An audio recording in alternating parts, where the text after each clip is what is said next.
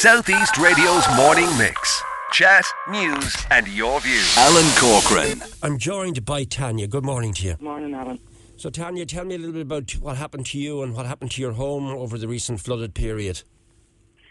So it was obviously it was Christmas Day, and um, about nine o'clock that morning, I noticed there was a lot of water from the river on the road outside my gate, and uh, went out. It was about ankle deep at that stage, and then about half nine, I noticed it was coming right into my drive, coming up rising.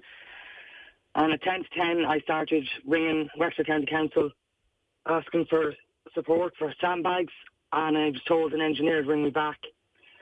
10 o'clock, the water was coming in my door. I rang again. I was told an engineer to ring back. And the third time I rang, I told him the water's in my house. And I was told an engineer would ring me back. I then rang the fire service. And they told me they were keeping fire engines for house fires. So at that stage, I knew we were on our own. So we started trying to save everything, lift things up. Um, and the water was just getting deeper. So I walked back into the sitting room at one stage and my daughter was sitting on the windowsill beside the Christmas tree and she was crying, looking at things floating around the room. And we just saved what we could. And I know it might sound strange, but I just said, you know what? We've done what we can now. It's Christmas Day, let's get our dinner. And we sat eating our dinner with the water rising up around our legs. Wow. And we, when we finished our dinner, we got up into the attic and we were sitting in the attic for hours. And at one stage, I went back out through the floods to go and get a cylinder of gas to warm us. And we were just sat waiting it out for the second high tide to hit and see how much damage was done. And eventually, in the evening, it was getting dark. We were wet. We were cold. We ended up, we had to walk out through the floods again and we went and stayed with my sister for the night. What's been happening since then? So, this is going back a couple of weeks now, Tanya. So, where are how are you fixed at the moment then? where are you now living? Well, we're in our house. Um, I am in a bungalow, so every single room in the house got destroyed. Uh, we've no floors. We've concrete floors in the house.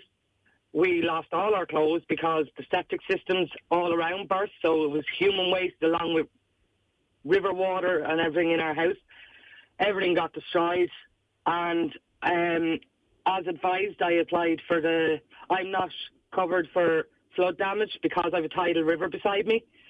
So as a result, I applied for the humanitarian aid, and I sent off the forms as I was advised to do, and they came back. The damage at my house is at eighteen thousand and counting.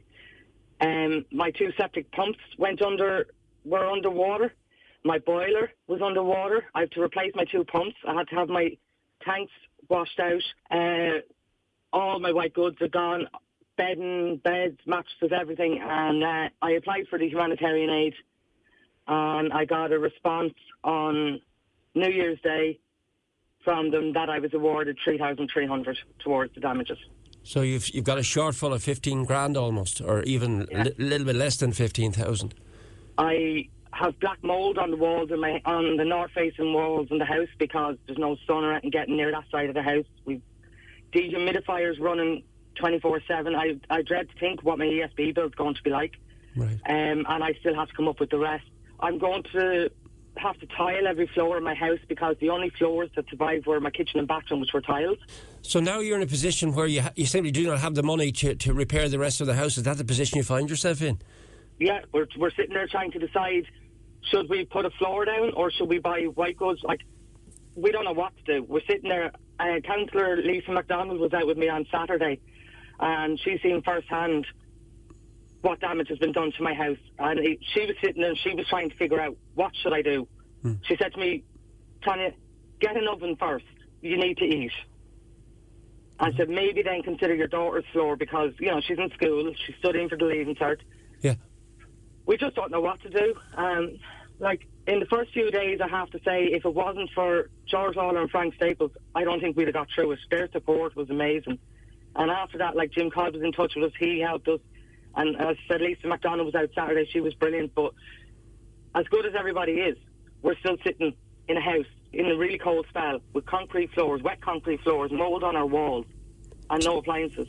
Southeast Radio's morning mix. Chat, news, and your views.